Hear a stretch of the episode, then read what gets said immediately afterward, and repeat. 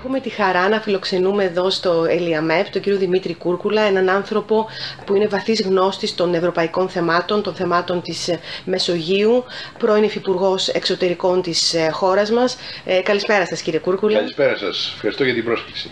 Είστε ένας άνθρωπος που έχετε ζήσει από κοντά και από διάφορα πόστα, από το πόστο του Υπουργείου των Εξωτερικών, του Ελληνικού Υπουργείου των Εξωτερικών, από τις Βρυξέλλες όμως, ε, από το Λίβανο, από διάφορα πόστα, το τι συμβαίνει πραγματικά στην Μεσόγειο, τα προβλήματα που αντιμετωπίζουν οι χώρες της Ανατολικής Μεσογείου, τα προβλήματα που αντιμετωπίζει η Ευρώπη στην προσπάθειά της να είναι κοντά σε αυτές τις χώρες. Και θα θέλαμε σε αυτή τη χρονική συγκυρία, μια χρονική συγκυρία εξαιρετικά δύσκολη για τη Μεσόγειο, να μας δώσετε λίγο τα φώτα σας, να μας εξηγήσετε καταρχήν, πηγαίνοντας λίγο πιο πίσω, γιατί η Ευρωπαϊκή Ένωση εγκατέλειψε τις χώρες της ε, Μεσογείου. Ή αυτή είναι η δική μου αίσθηση. Είναι έτσι πράγματι; Ε, νομίζω ναι, ότι η αίσθησή σας ε, έχει κάποιους λόγους, διότι η Ευρωπαϊκή Ένωση όταν ξεκίνησε τη δεκαετία του 50, η πρώτη περιοχή του κόσμου, η γειτονική περιοχή στην οποία προσπάθησε να αναπτύξει εξωτερική πολιτική, διεθνείς σχέσεις, ήταν η Μεσόγειος και αυτό ήταν φυσικό δεδομένου ότι η Μεσόγειος βρέχει την Ιταλία, βρέχει τη Γαλλία, τις σημαντικές χώρες τότε της Ευρωπαϊκής Ένωσης, αργότερα την Ισπανία, την Ελλάδα και βεβαίως προς Ανατολάς δεν υπήρχε καμία περίπτωση ανάπτυξης σχέσεων με δεδομένο ότι υπήρχε ο ψυχρός πόλεμος, υπήρχε το Σύμφωνο Βαρσοβίας και η Κομεκόν, οι χώρες του Σοβιετικού μπλοκ δεν αναγνώριζαν καν διπλωματικά τότε την Ευρωπαϊκή Οικονομική Κοινότητα, όπως λεγόταν. Άρα το μόνο, ο, η μόνη περιοχή που μπορούσε να αναπτυχθεί πολιτική ήταν η Μεσόγειος. Εκείνη την εποχή λοιπόν έγιναν τα πρώτα βήματα με τη Συμφωνία Σύνδεσης ΕΟΚ Ελλάδος και ΕΟΚ Τουρκίας, μεσογειακές χώρες και οι δύο, και πολύ σύντομα με τις χώρες της νότιας όχθης της Μεσογείου, τις αραβικές χώρες. Αυτή η προσπάθεια αναβαθμίστηκε, αν θέλετε, μετά το τέλος του ψυχρού πολέμου, διότι την εποχή εκείνη, την εποχή του ψυχρού πολέμου, το Μεσανατολικό ήταν ένα σημαντικό ζήτημα το οποίο εμπόδιζε την ανάπτυξη των περιφερειακών σχέσεων και ήταν ένα θέμα το οποίο το χειρίζεται κυρίως οι Ηνωμένες Πολιτείες της Αμερικής. Έπαιζε κάποιο ρόλο και η Ευρώπη, αλλά δευτερεύοντα.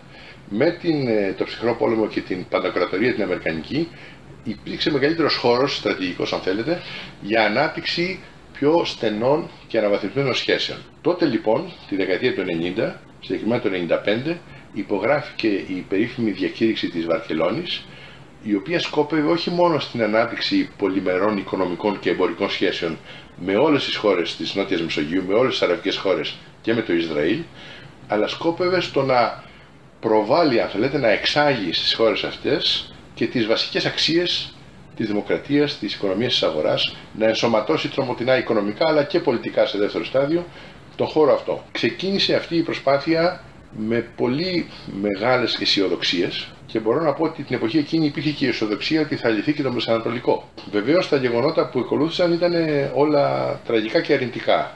Λίγους μήνες μετά την υπογραφή αυτής της διακήρυξης υπήρξε η δολοφονία του Ισραηλινού Πρωθυπουργού, ο οποίος ήταν ο αρχιτέκτονας του Γιτσχάκ Ραμπίν.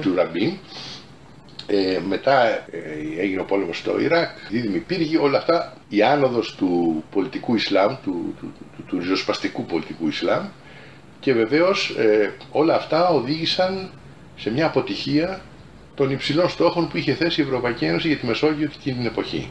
Παράλληλα, η Ευρωπαϊκή Ένωση απορροφήθηκε πολύ από την επέκτασή της στην κεντρική και ανατολική Ευρώπη και άρα έδωσε λιγότερη προσοχή στη Μεσόγειο και σήμερα δυστυχώς βρισκόμαστε μπροστά σε ένα στρατηγικό κενό θα έλεγα απουσίας της Ευρώπης από την περιοχή και το οποίο επιδεινώνεται αν θέλετε από την απουσία της Αμερικής η οποία ξεκίνησε για να λέμε την αλήθεια πριν από τον Τραμπ αλλά με την προεδρία του Τραμπ πήρε δραματικές διαστάσεις γιατί είδαμε και τον Μπαράκ Ομπάμα και στην ε, Συρία και στην ε, Λιβύη να παραμένει και εκείνος ε, αμέτωχος, να φεύγει από την περιοχή, ακριβώς, να φεύγουν οι Ηνωμένες Πολιτείες. Ακριβώς και νομίζω ότι ε, έγιναν και πολύ μεγάλα λάθη από τις ευρωπαϊκές χώρες, όχι από την Ευρωπαϊκή Ένωση ε, αυτή καθεαυτή, και στη Λιβύη και στη Συρία, το οποίο έδωσαν ακόμα μεγαλύτερα περιθώρια παρουσίας και παρέμβασης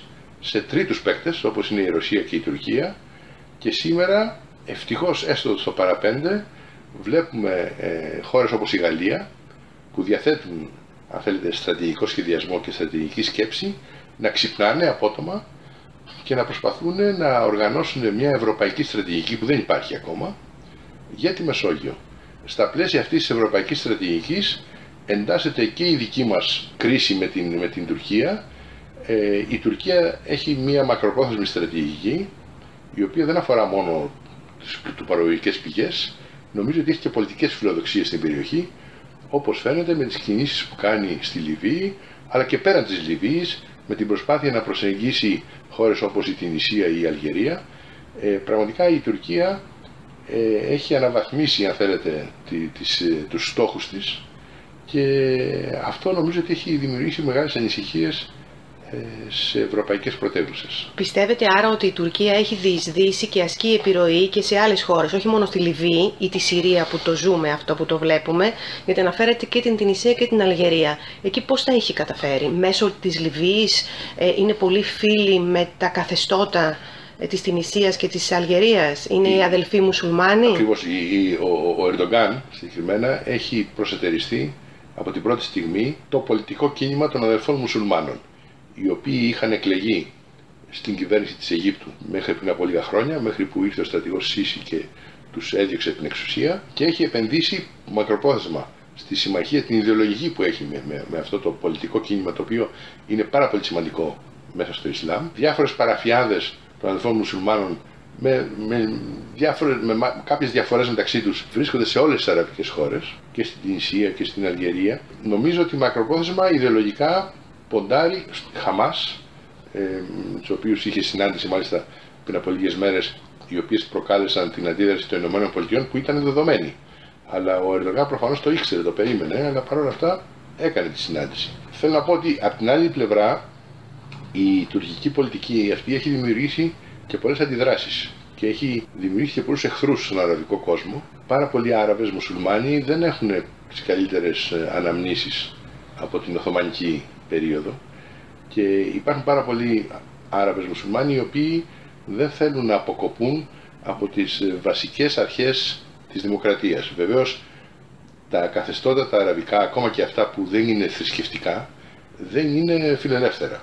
Είναι αυταρχικά. Αλλά υπήρχε μια διαδικασία, είχε ξεκινήσει και υπήρχε ελπίδα ότι μπορούν σιγά σιγά να εξελιχθούν σε καθεστώτα δυτικού τύπου. Ε, αυτό σταμάτησε με όλες αυτές τις εξελίξεις που σας είπα ε, σταμάτησε και με την άνοδο του πολιτικού Ισλάμ. Ε, σήμερα όμως ε, νομίζω ότι το στίχημα του Ερντογκάν στον αραβικό κόσμο δεν έχει κερδιθεί. Αντιθέτως βλέπω ότι υπάρχουν πολύ περισσότεροι εχθροί του πολιτικού του οράματος σήμερα από ό,τι πριν από μερικά χρόνια. Άρα θεωρείτε ότι η Ευρωπαϊκή Ένωση έχει ακόμη τη δυνατότητα ε, να ασκήσει επιρροή στις ε, χώρες Ανατολικής Μεσογείου, στις χώρες της, ε, της Μεσογείου; Μπορεί δηλαδή να το κάνει, δεν είναι αργά, δεν έχει προλάβει η Μόσχα και η Άγκυρα να πιάσουν τα πόστα στην περιοχή; Αναφυσβείτε, κοιτάξτε, το μεγάλο όπλο της Ευρωπαϊκής Ένωσης είναι η ακτινοβολία της ίδια, του ίδιου προτύπου κοινωνίας το οποίο ε, είναι αποδεκτό από την πλειοψηφία των πολιτών των χωρών αυτών. Ασχέτως ε, του αν είναι μουσουλμάνοι, χριστιανοί, σιήτες, σουνίτες. Ε, πάρα πολλοί ιδίως της νέας γενιάς ε, θέλουν να ζήσουν υποκαθιστώς προστασίας των ανθρωπίνων δικαιωμάτων σε ένα κράτος δικαίου όπως συμβαίνει στις ευρωπαϊκές χώρες. Και αυτή είναι η μεγάλη δύναμη, η πυρηνική βόμβα της Ευρωπαϊκής Ένωσης. Ε, αυτό δεν, θα, δεν έχει εκλείψει, ούτε έχουν εκλείψει οι οικονομικές σχέσεις. Παραμένει η Ευρωπαϊκή Ένωση ο κυριότερος εμπορικός εταίρος των χωρών αυτών. Ε, άρα δεν, ούτε ο Ερντογκάν ούτε ο Πούτιν μπορεί να τους προσφέρει κάποιο άλλο μοντέλο. Βεβαίως υπάρχουν και πάρα πολλά προβλήματα. Υπάρχει η ανεργία των νέων, υπάρχει, αν θέλετε, η μη εξέλιξη των καθεστώτων σε ένα φιλελεύθερη κατεύθυνση και υπάρχει αυτή η απογοήτευση, ιδίως των νέων που είναι άνεργοι, που αναγκάζονται να, να μεταναστεύουν κατά από άσχημες συνθήκες. Αλλά το μοντέλο της Δύσης της Ευρώπης παραμένει το πιο ελκυστικό. Αυτό είναι η μεγάλη δύναμη. Αλλά πέραν αυτού η Ευρώπη πρέπει να κάνει συγκεκριμένα βήματα και ελπίζω ότι τώρα πια ε, θα, θα γίνει συνείδηση σε όλους και θα γίνουν διότι δεν μπορείς να ασκείς εξωτερική πολιτική μόνο με, το, με την εκνοβολία, με την λεγόμενη soft power. Ε, πρέπει να έχεις... Να είσαι εκεί, να είσαι Να είσαι εκεί και να είσαι και στρατιωτικά. Όταν έχεις να αντιμετωπίσεις ε, καταστάσεις όπως αυτές με τον Ερντογκάν ή με τον Πούτιν, πρέπει να είσαι, να είσαι και στρατιωτικά, αμυντικά. Δεν μπορεί πάντα να λειτουργεί η περίφημη ας πούμε ακτινοβολία της Ευρώπης και ε, με βάση αυτό. Πρέπει, πρέπει να μπορείς να αντιμετωπίσεις τις νέες προκλήσεις. Άρα νομίζω ότι και έχουν γίνει βήματα και όσον αφορά την φύλαξη των συνόρων από το κύμα παράνομης μετανάστευσης. Ε, αλλά με τη Frontex λέτε. Με τη Frontex, ε, ένα πρώτο βήμα, δειλό αλλά σημαντικό. Ε, πιστεύω ότι παρόλο που θεωρώ μεγάλη απώλεια για την Ευρώπη την έξοδο του Ηνωμένου Βασιλείου πιστεύω ότι στον τομέα της ε, εξωτερικής πολιτικής και αμυντικής πολιτικής θα διευκολύνει περαιτέρω ενοποίηση. Πιστεύω ότι και οι τελευταίες εξελίξεις στην Ευρωπαϊκή Ένωση στον τομέα του προπολογισμού και τα γενναία βήματα που έγιναν πρόσφατα για την αντιμετώπιση της πανδημίας δείχνουν ότι πάμε για επιτάχυση της ενοποίησης.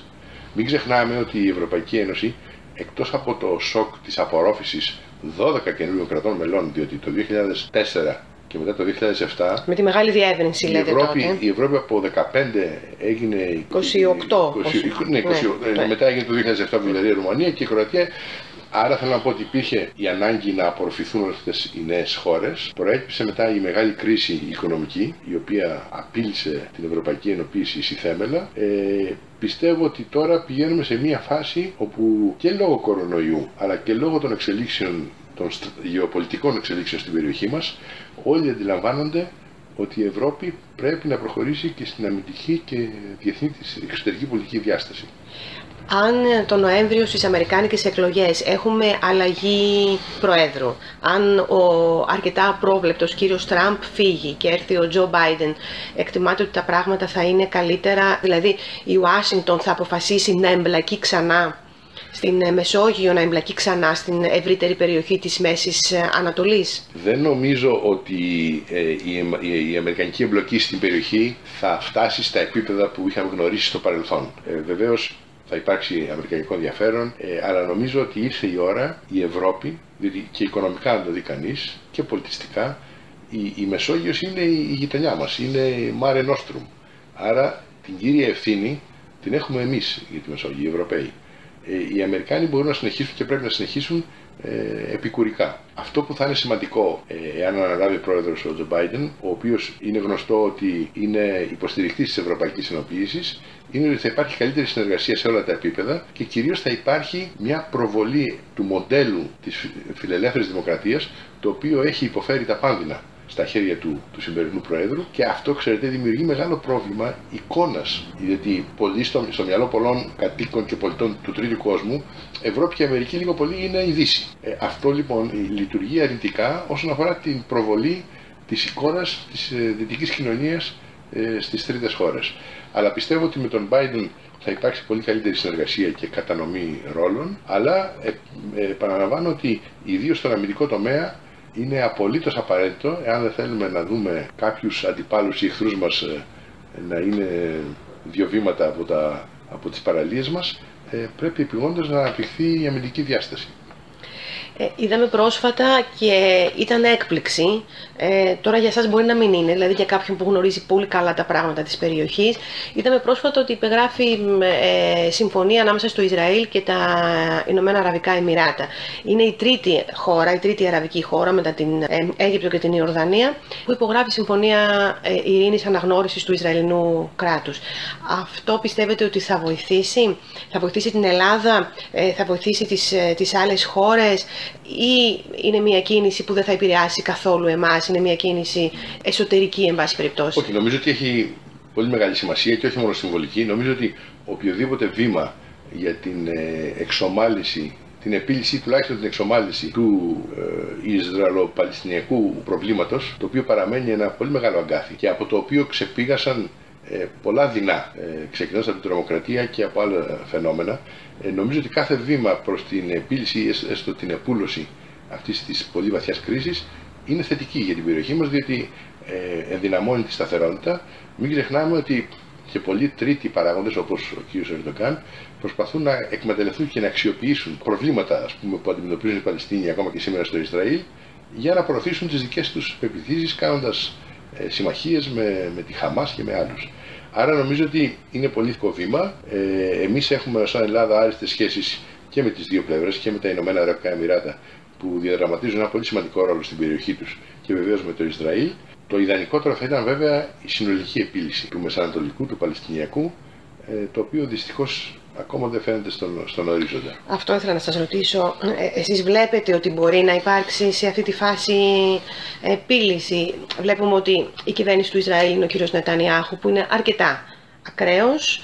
Ε, στις Ηνωμένες Πολιτείες ο Ντόλαντ Τραμπ που στηρίζει απολύτως την Ισραηλινή κυβέρνηση και έχει καταλήψει εντελώς το, τον, τους Παλαιστινίους, τον Παλαιστινιακό ε, σκοπό. Η Ευρωπαϊκή Ένωση έχει τα δικά της προβλήματα. Ήρθε τώρα και η πανδημία. Εγώ έζησα από πολύ κοντά τις προσπάθειες επίλυσης του προβλήματος το 1995 ε, με τις ειρηνευτικές πρωτοβουλίες και της Ευρώπης και των ΗΠΑ. Ε, οι αρχές οι οποίες οδήγησαν τότε σε αυτή την πρόοδο δεν μπορούν να εφαρμοστούν επακριβώς οι ίδιες σήμερα. Δηλαδή σήμερα έχουν αλλάξει, έχουν αλλάξει πολύ τα δεδομένα. Έχει μεσολαβήσει αυτό το διάστημα και έχουν αλλάξει πάρα πολλά δεδομένα, τα οποία απαιτούν μια καινούρια θέλετε, στρατηγική επίλυσης. Ομολογώ ότι επειδή έχω πολλές φορές ε, απογοητευτεί από την αποτυχία των προσπαθειών για την επίλυση του Μεσανατολικού, ε, δεν, δεν είμαι αισιόδοξος, αλλά εν πάση περιπτώσει μεταξύ μη επίλυσης και όξυσης υπάρχουν διαβαθμίσεις. Δηλαδή είναι ευχής έργο τουλάχιστον να υπάρχει μια ε, λιγότερη όξυση, αλλά ότι παραμένει ένα ανοιχτό αγκάθι παραμένει, το οποίο επηρεάζει όχι μόνο το Ισραήλ και τους Παλαιστίνιους, αλλά και όλες τις περιοχή. Αλλά νομίζω ότι αυτή τη στιγμή οι συμμαχίες που αναπτύσσονται έχουν άξονα άλλα πράγματα.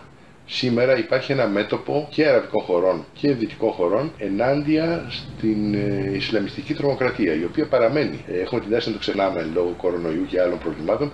Παραμένει μια πολύ σημαντική απειλή, ειδικά για τις ευρωπαϊκές κοινωνίες και δεν θα ξεφύγουμε από αυτό το πρόβλημα πολύ σύντομα. Ε, άρα στο πλαίσιο αυτό εκτιμάται ότι ήταν λάθος η αποχώρηση των Ηνωμένων Πολιτειών από τη συμφωνία με το Ιράν και σε αυτό το τομέα θα πρέπει η Ευρωπαϊκή Ένωση να ήδη κρατάει μια άλλη πολιτική απέναντι στο Ιράν, αλλά πρέπει να, να διαχωρίσει τη θέση της ακόμη περισσότερο και γενικά να είναι η Ευρωπαϊκή Ένωση ανοιχτή προς το Ιράν. Εγώ πιστεύω πρώτα απ' όλα ότι ήταν τεράστια διπλωματική επιτυχία και επιτυχία στην εξωτερική πολιτική της Ευρωπαϊκής Ένωσης η συμφωνία που έγινε με το Ιράν, διότι ε, συνηθίζουμε να κατηγορούμε την Ευρωπαϊκή Ένωση πολλές φορές και δικαίως για τις αποτυχίες της ή για την απουσία της σε ένα θέμα πάρα πολύ δύσκολο η Ευρωπαϊκή Ένωση έπαιξε πρωταγωνιστικό ρόλο και κατόρθωσε να παρασύρει και την Αμερική σε μια λύση που κατά τη γνώμη τη δική μου αλλά και γενικότερα νομίζω οδηγούσε σε κάποια, σε κάποια λογική εξέλιξη. Ε, νομίζω ότι και η αποχώρηση των Αμερικανών αλλά κυρίως ο τρόπος με τον οποίο έγινε είναι απαράδεκτος και δεν είναι, δεν είναι παραγωγικός διότι δημιουργεί κακό προηγούμενο, μειώνει την αξιοπιστία των Ηνωμένων Πολιτειών, το οποίο είναι κάτι πολύ επικίνδυνο και για μας, για την Ευρώπη. Διότι δεν νομίζω ότι η Ευρώπη μπορεί μόνη της στο σημερινό κόσμο, όπου κυριαρχεί ο λαϊκισμός και υπάρχει άνοδος των αυταρχισμών σε πάρα πολλές χώρες, ε, ότι μπορούμε να υπερασπιστούμε μόνοι μας, χωρίς τη βοήθεια και των ε, Αμερικανών συμμάχων μας, τις αξίες στις οποίες βασίζεται η δυτική δημοκρατία. Γι' αυτό νομίζω και εύχομαι ε, η αμερικανική πολιτική να οδηγηθεί προς μια κατεύθυνση πιο μετριοπαθή και θα έλεγα οι αξίες είναι κοινές, οι βασικές αξίες των δύο κοινωνιών και πρέπει να επανέλθουμε εκεί που ήμασταν πριν από τον ε, κύριο Τραμπ. Με το Ηνωμένο Βασίλειο που τώρα εγκαταλείπει την Ευρωπαϊκή Ένωση, το Ηνωμένο Βασίλειο θα παραμείνει ε, στο πλευρό της Ευρωπαϊκής Ένωσης από εδώ και πέρα σε θέματα στρατηγικής Κοιτάξτε, το Ηνωμένο Βασίλειο και την περίοδο που ήταν μέλος της Ευρωπαϊκής Ένωσης είχε μια αυτονομία, μεγάλη αυτονομία σε θέματα διεθνούς πολιτικής. Ε, θυμίζω την διαφωνία στην Ευρώπη μεταξύ βασικά Ηνωμένου Βασιλείου και Γαλλία-Γερμανία για τον πόλεμο στο Ιράκ. Διατηρούσε μια αυτονομία, συνεργαζόταν σε πάρα πολλά θέματα, αλλά είχε και τη δική του άποψη. Σε, νομίζω το ίδιο θα συνεχιστεί να γίνεται και σήμερα. Αυτό που αλλάζει είναι ότι δεν θα μπορεί πλέον το Ηνωμένο Βασίλειο να επηρεάζει τις ευρωπαϊκές αποφάσεις και νομίζω ότι αυτό είναι απώλεια για την Βρετανία αυτή καθεαυτή. Εμείς βεβαίως δεν θα έχουμε την πολύ μεγάλη εμπειρία των Βρετανών συναδέλφων μας, αλλά νομίζω ότι η συνεργασία θα συνεχιστεί και στον αμυντικό τομέα και στον, στον τομέα εξωτερικής πολιτικής και πρέπει να συνεχιστεί γιατί είναι προς το συμφέρον και των δύο πλευρών. Αλλά νομίζω ότι θα ανοίξει ο δρόμος για μεγαλύτερα βήματα και περισσότερα βήματα στην ενοποίηση της, ε, στον τομέα της αμυντικής και εξωτερικής πολιτικής. Να περάσουμε τώρα στο Λίβανο. Ο Λίβανος ξαναήρθε στο προσκήνιο με την τραγική έκρηξη, την 100 θυμάτων. Και είναι, είναι λίγο σαν να τον είχαμε ξεχάσει ε, παρόλο που στο Λίβανο ε, συμβαίνουν πολλά και ίσως βρισκόμαστε και μπροστά πάλι από έναν, ένα νέο εμφύλιο. Το ξέρετε πολύ καλά το Λίβανο, το ξέρετε γιατί έχετε υπηρετήσει εκεί, το ξέρετε γιατί ε, έχετε οικογενειακούς δεσμούς ε, με το Λίβανο.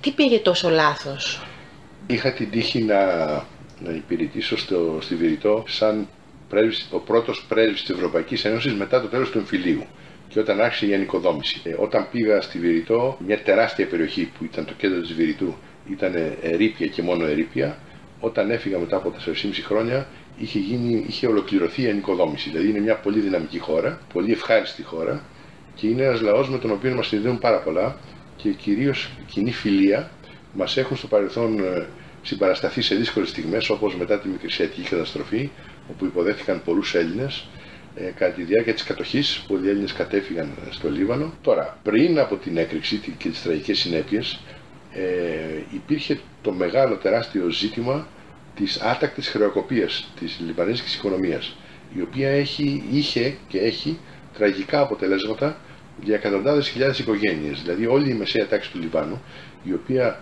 ζούσε σε ένα πολύ καλό επίπεδο, είτε έχει χάσει τις δουλειές του και το εισόδημά του, είτε έχει χάσει ακόμα χειρότερα τις καταθέσεις στο τραπεζικό σύστημα του Λιβάνου, το οποίο ε, θεωρείται πολύ ισχυρό με αποτέλεσμα να προσελκύει κεφάλαια και από τρίτες χώρες, από αραβικές χώρες, από τη Συρία, από τα, από τα, τα, τα Εμμυράτα κλπ. Η άτακτη χρεοκοπία οδήγησε σε κατάρρευση του τραπεζικού συστήματος και όταν καταραίει το τραπεζικό σύστημα, είναι σαν να υπάρχει ένας οργανισμός χωρίς αίμα. Νομίζω ότι αυτό που έγινε στο Λίβανο δείχνει αυτό που παρολίγο να παθαίναμε εμείς εάν με τις αεραστεχνισμούς του 2015 δεν είχαμε σωθεί τελευταία στιγμή παρά, παρά τους αεραστεχνισμούς του 2015 ε, διότι υπήρχαν τότε πολλοί συμπατριώτες και αναρωτιόταν γιατί δίνουν τόσα εκατομμύρια για να σωθούν οι τράπεζες όταν ο λαός πεινάει.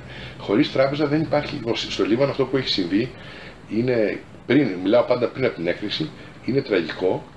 Ε, δεν υπάρχει ούτε η Ευρωπαϊκή Ένωση αλλά ούτε άλλος διεθνής παράγων για να δώσει τα δισεκατομμύρια που χρειάζονται για να σωθεί η οικονομία, διότι παλαιότερα ο Λίβανος είχε πολύ καλές σχέσεις με τη Σαουδική Αραβία και με την Ευρώπη και τις Ηνωμένες Πολιτείες. Τώρα στο Λίβανο πολιτικά το πιο ισχυρό κόμμα, η πιο ισχυρή πολιτική δύναμη είναι οι Χεσμολά, οι Σιήτες, οι οποίοι θεωρούνται τρομοκράτες και άρα αυτό είναι ένα εμπόδιο και στη σχέση με τις Ηνωμένες Πολιτείες αλλά κυρίως είναι ένα εμπόδιο σε σχέση με τη Σαουδική Αραβία, η οποία στο παρελθόν, κάθε φορά που υπήρχε μια οικονομική ανάγκη, έδινε μερικά δισεκατομμύρια για να σωθεί η χώρα. Πώς απέκτησαν τόσο, τόσο πολύ μεγάλη δύναμη η Χετσμπολάχ, πώς το απέκτησε αυτό; Είναι... Τους είχαμε συνηθίσει στο νότιο Λίβανο, ήταν συνέχεια σε αντιπαράθεση με το Ισραήλ, ρουκέτες έφευγαν τον νότιο Λίβανο. Υπήρχε δηλαδή μια εμπόλεμη κατάσταση μόνιμα τα τελευταία χρόνια, τις τελευταίες δεκαετίε. Ναι, η, η, πολιτική στο Λίβανο, η πολιτική με ήττα, βασίζεται στη θρησκευτική κοινότητα του καθενός δεν βασίζεται στην ιδεολογία. Δηλαδή, με βάση το σύνταγμα του, του, του Λιβάνου, η, η πολιτική δύναμη κατανέμεται μεταξύ των 18 θρησκευτικών κοινοτήτων που αναγνωρίζονται επίσημα. Ε, όταν είσαι Σίητης θα βγάλεις τόσους βουλευτές, όταν είσαι Ορθόδοξος κλπ. Αυτό έχει οδηγήσει σε μια αποπολιτικοποίηση, αν θέλετε, του πολιτικού παιχνιδιού, έχει οδηγήσει σε δυσκολίες διαχείρισης μιας σύγχρονης κοινωνίας, έχει οδηγήσει σε πολύ μεγάλη διαφθορά, και αδυναμία καταπολέμησης της διαφθοράς, αλλά η Χεσμολά ως πολιτικό κόμμα ενισχύθηκαν πρώτον λόγω δημογραφίας, διότι δημογραφικά η κοινότητα των Σιητών τα τελευταία 40 χρόνια έχει αυξηθεί πληθυσμιακά, λόγω του αγώνα απελευθέρωσης του Νότου που κάνανε αντίον του Ισραήλ, το οποίο τους έδωσε το φωτοστέφανο πρώτου ας πούμε αραβικού ένοπλου αγώνα που έληξε με επιτυχία, ε, έχουν αναπτύξει πολύ μεγάλα δίκτυα κοινωνικής προστασίας κλπ. τα οποία τους καθιστούν στη σιητική κοινότητα ε, πάρα πολύ δημοφιλείς. Αλλά σας λέω, η, ο, ο Λίβανος, και αυτό ίσως είναι και το κάνει ελκυστικό, είναι ένα μείγμα πολύ σύγχρονης κοινωνίας με ανθρώπους πολύ υψηλού μορφωτικού επίπεδου και απ' την άλλη πολύ παραδοσιακού τρόπου διαχείρισης της δημόσιας ζωής. Πώ θα βγουν όμως τώρα από τον φαύλο κύκλο, δηλαδή χωρίς συμμαχίες και οικονομικές συμμαχίες ε, όπως είναι η Σαουδική Αραβία, όπως μας είπατε, η Ευρωπαϊκή Ένωση, χωρίς χρήματα δηλαδή, χωρίς να είναι διατεθειμένος κάποιος να τους δώσει χρήματα. ναι, μετά την έκρηξη και τις τραγικές επιπτώσεις, γιατί με την έκρηξη έχει καταστραφεί το πιο ωραίο και ένα πολύ μεγάλο μέρος του κέντρου, Ε, μάλιστα ήταν η, η, η, περιοχή που είχα και εγώ την, την κατοικία μου. Υπήρξε ένα κύμα και υπάρχει ένα κύμα συμπαράστασης. Δεν είναι τυχαίο ότι ο πρόεδρος Μακρόν έφτασε στο Λίβανο μια μέρα μετά την έκδοση. Αμέσως σχεδόν. Ε, ο Λίβανο είναι πάρα πολύ σημαντική χώρα. Πολύ πιο σημαντική χώρα από ό,τι δείχνει η έκτασή του και ο πληθυσμός του. Ε, ο Λίβανο είναι πολύ μικρή χώρα. Είναι λίγο μεγαλύτερη από την Κρήτη η έκτασή του. Αλλά ε, είναι ένα παρατηρητήριο για όλη τη Μέση Ανατολή και όσον αφορά τη Δύση και την Ευρώπη είναι αν θέλετε μια από τις λίγες χώρες αραβικές όπου ο Ευρωπαίος δεν αισθάνεται απλώς ότι είναι ευπρόσδεκτος αλλά αισθάνεται σαν σπίτι. Ε, οικονομικά επίσης ε, είναι βάση για την επέκταση εμπορικών δικτύων σε όλη την Μέση Ανατολή, την ευρύτερη Μέση Ανατολή. Οι Λιβανέζοι ε, βρίσκονται παντού, στην Αφρική, στην Νότια Αμερική, οι Λιβανέζοι επιχειρηματίες. Ε, άρα θέλω να πω ότι θα είναι τεράστια απώλεια για την Ευρώπη εάν ο Λίβανος οδηγηθεί σε κατάρρευση, σε χάος. Δεν το πιστεύω. Πιστεύω ότι είναι ένας λαός πολύ δυνατός. Πιστεύω ότι υπάρχει και θα υπάρξει ένα κύμα αλληλεγγύης, αλλά βεβαίως τα επόμενα χρόνια θα είναι πάρα πολύ δύσκολα. Μην ξεχνάμε ότι εκτός από την ελληνική κοινότητα. Θα σας ρωτούσα και για τους ε, Έλληνες του, του Λιβάνου. Ακριβώς. Πώς αντιμετωπίζουν τώρα την κατάσταση; Υπάρχει μια πολύ μικρή ελληνική κοινότητα άλλοι προέρχονται από τη Μικρασία, άλλοι από τους Αιγυπτιώτες όταν έφυγαν και κατέληψαν την, την Αίγυπτο, η οποία είναι οργανωμένη, ευημερή, αλλά το πιο σημαντικό, ο πιο σημαντικός δεσμός μεταξύ Ελλάδος και Λιβάνου είναι η κοινότητα των ε, Ελληνοορθοδόξων, οι οποίοι είναι Άραβες, πάγονται στο Πατριαρχείο Αντιοχίας, αλλά είναι Ορθόδοξοι όπως, όπως και οι περισσότεροι Έλληνες. Και αυτή είναι μια μειονότητα πάρα πολύ δυναμική, ε, έχει προσφέρει πάρα πολλά στα γράμματα και στις τέχνες του, αραβικού, του σύγχρονου αραβικού πολιτισμού δεν είναι Έλληνες αλλά αισθάνονται σαν ξαδέλφια μας ή σαν αδέλφια μας. Δυστυχώς η τελευταία τραγική έκρηξη έπληξε την καρδιά της ελληνοορθόδοξης κοινότητας, καταστράφηκε το ελληνοορθόδοξο νοσοκομείο, το οποίο είχε χρηματοδοτηθεί και από την Ελλάδα παλαιότερα. Καταστράφηκαν πολλές εκκλησίες ελληνοορθόδοξε, σχολεία, αλλά σας λέω είναι μια πάρα πολύ δυναμική ε, κοινότητα με πάρα πολλούς διανοούμενους, επιχειρηματίες, επιτυχημένους, επιστήμονες κλπ. Και πιστεύω ότι θα μπορέσουν να ορθοποδήσουν, αλλά βεβαίως νομίζω ότι η συμπαράσταση της Ελλάδας, η οποία από την πρώτη στιγμή έφτασε στο Λίβανο, όχι μόνο για τους Ορθόδοξους, για όλο τον λαό του Λιβάνου, είναι, είναι πολύ σημαντικό συμβολικό. Είδαμε και τη Γαλλία, ε, πέρα από το γεγονός ότι, ότι ο πρόεδρος Μακρόν πήγε αμέσως ε, στο Λίβανο, να προσφέρει και μεγάλη οικονομική βοήθεια. Πώς αλλιώς θα μπορούσε να βοηθήσει και η Ευρωπαϊκή Ένωση, τι θα έπρεπε να κάνει τώρα η Ευρωπαϊκή Ένωση για να δείξει ότι είναι δίπλα στο Λίβανο; Και μακροπρόθεσμα μέσω και αυτού του τρόπου να ασκήσει την επιρροή που θα πρέπει να αρχίσει να ασκήσει. Η, η Ευρωπαϊκή Ένωση δίνει ήδη όπως και η Ελλάδα, αμέσως ανθρωπιστική βοήθεια, ε, επίγουσα βοήθεια ανθρωπιστική. Τώρα, για την ε, ανοικοδόμηση του Λιβάνου και για το ξεπέρασμα της οικονομικής κρίσης που προϋπήρχε της έκρηξης, εκεί χρειάζονται να γίνουν μεταρρυθμίσεις. Και εκεί είναι το πρόβλημα, ότι ε, δεν έχει νόημα να, να δώσεις δισεκατομμύρια σε μια οικονομία εάν δεν γίνουν οι μεταρρυθμίσεις. Θα πάνε χαμένα, θα πάνε, ε, είναι σαν, σαν ένα πηγάδι χωρίς πάτο. Ε, το θέμα είναι για να γίνουν μεταρρυθμίσεις χρειάζονται διάφορες πολιτικές προποθέσει που δεν υπάρχουν. Είναι δύσκολο να υπάρξουν προποθέσει γιατί το σύνταγμα της χώρας είναι τέτοιο που δεν επιτρέπει ε, πολιτικές αλλαγές έτσι, δραματικές. Δηλαδή η Hezbollah και οι ΣΥΙΤΕΣ θα είναι πάντα η πλειοψηφία στα επόμενα χρόνια, άρα θα μπορούν να ελέγχουν. Δεν είναι η πλειοψηφία πολιτικά, ε, μπορεί πληθυσμιακά να είναι η πλειοψηφία, αλλά στη Βουλή, αν θέλετε, δεν είναι η πλειοψηφία. Αλλά είναι πολύ περίπλοκο το σύστημα του Λιβάνου.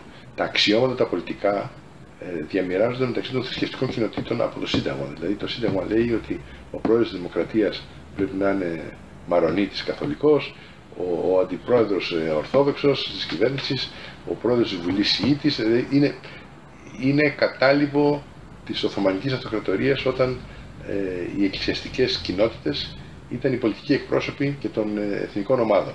Ε, ανησυχείτε ότι στο Λίβανο σε αυτή την περίοδο μπορεί να παρέμβουν τρίτες δυνάμεις, δηλαδή μπορεί να παρέμβει η Τουρκία να θελήσει να βρει χώρο να αναπτυχθεί ή η Ρωσία; Η Τουρκία προσπάθησε να αυξήσει την επιρροή της στο Λίβανο ε, την εποχή που ο κ. Ερντογκάν ήταν ακόμα δημοφιλής στον αραβικό κόσμο. Διότι είχε κάνει τις κινήσεις του εναντίον του Ισραήλ, είχε προσετεριστεί τους Παλαιστίνιους και αυτό είχε αναβάσει τη δημοφιλία του και πράγματι η Τουρκία τότε σε ένα πολύ μεγάλο μέρος του, του, του, του, του Λιβάνου ήταν ευπρόσδεκτη, ε, αλλά αυτό έχει αλλάξει άρθιν. Δεν νομίζω ότι μπορεί η Τουρκία να ποντάρει σε μια αποδιέτηση του, του, του Λιβάνου. Μην ξεχνάμε ότι η Τουρκία βρίσκεται και σε τελείως ε, κατάσταση έχθρας με το καθεστώς Ασάντ στη Συρία, το οποίο παραμένει ένας σημαντικός παίκτης στην περιοχή. Ούτε υπάρχουν στο Λίβανο οργανώσεις ισχυρές αδελφών μουσουλμάνων όπως υπάρχουν σε άλλες αραβικές χώρες. Στην Αίγυπτο, στη Συρία, στην Τινησία. Άρα δεν νομίζω ότι μπορεί η Τουρκία να δορυφοροποιήσει την, ε, τον Λίβανο. Εξάλλου, ακριβώς επειδή η πολιτική ισχύ στο Λίβανο είναι διαμοιρασμένη, δεν μπορεί, ε, δεν μπορεί να πάει όλη, όλη η χώρα προς μια κατεύθυνση. Πρέπει να ακολουθεί μια πολιτική που να ικανοποιεί και τους μεν και τους δε. Ε, Κλείνοντας, ήθελα να σας ρωτήσω, η Ευρωπαϊκή Ένωση θα πρέπει να επιλέξει το επόμενο διάστημα αν θα ασχοληθεί πολύ με, τις, με τη Μεσόγειο ή αν θα ασχοληθεί περισσότερο με τα Δυτικά Βαλκάνια, δηλαδή Ανατολική Μεσόγειος ή Δυτικά Βαλκάνια, ή σε αυτή τη φάση δεν χρειάζεται να επιλέξει, μπορεί να ε, ασχοληθεί πολύ ε, και να αποκτήσει στρατηγική και στους δύο αυτούς ε, κόσμους γιατί και στα Δυτικά Βαλκάνια βλέπουμε επιρροές και από τη Ρωσία και από την Τουρκία. Αν το δει κανείς σαν μεγέθη, τα Δυτικά Βαλκάνια είναι απειροελάχιστα σε σχέση με τη Μεσόγειο.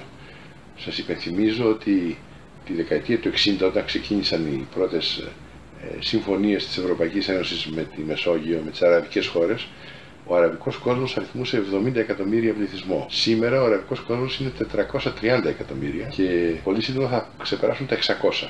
Τα Δυτικά Βαλκάνια μιλάμε για μερικές δεκάδες εκατομμύρια. Άρα θέλω να πω ότι είναι δύο, δεν είναι ή το ένα ή το άλλο. Νομίζω ότι η Μεσόγειος έχει ζωτική σημασία για, για, την, για την Ευρώπη ολόκληρη, όχι μόνο για τις μεσογειακές χώρες της Ευρώπης. Νομίζω ότι αυτό το έχουν αντιληφθεί και οι βόρειοι εταίροι μας και γι' αυτό αποδίδουν τη δέουσα σημασία τελευταία και νομίζω ότι αυτό πρέπει σιγά σιγά να οδηγήσει στην εκπόνηση μιας συνολικής στρατηγικής που να ανταποκρίνεται στις νέες συνθήκες γιατί οι συνθήκες έχουν αλλάξει ριζικά ε, από την εποχή της ευρωαραβικής, ε, ευρωμεσογειακής συνεργασίας το 1995 Είχαμε και την Αραβική Άνοιξη που ναι, έφερε ναι. μεγάλες, μεγάλη ανατροπή. Βεβαίως, βεβαίως. Αλλά σας λέω, η δημογραφία έχει αλλάξει. Αν θέλετε, οι ρογμές που υπήρχαν μεταξύ των αραβικών χωρών έχουν αυξηθεί.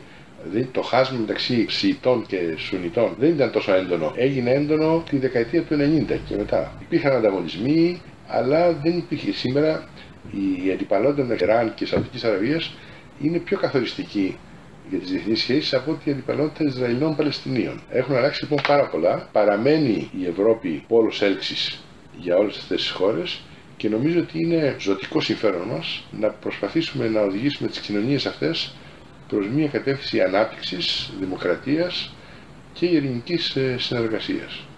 Σας ευχαριστώ πάρα πολύ για αυτή τη συζήτηση. Εγώ ευχαριστώ.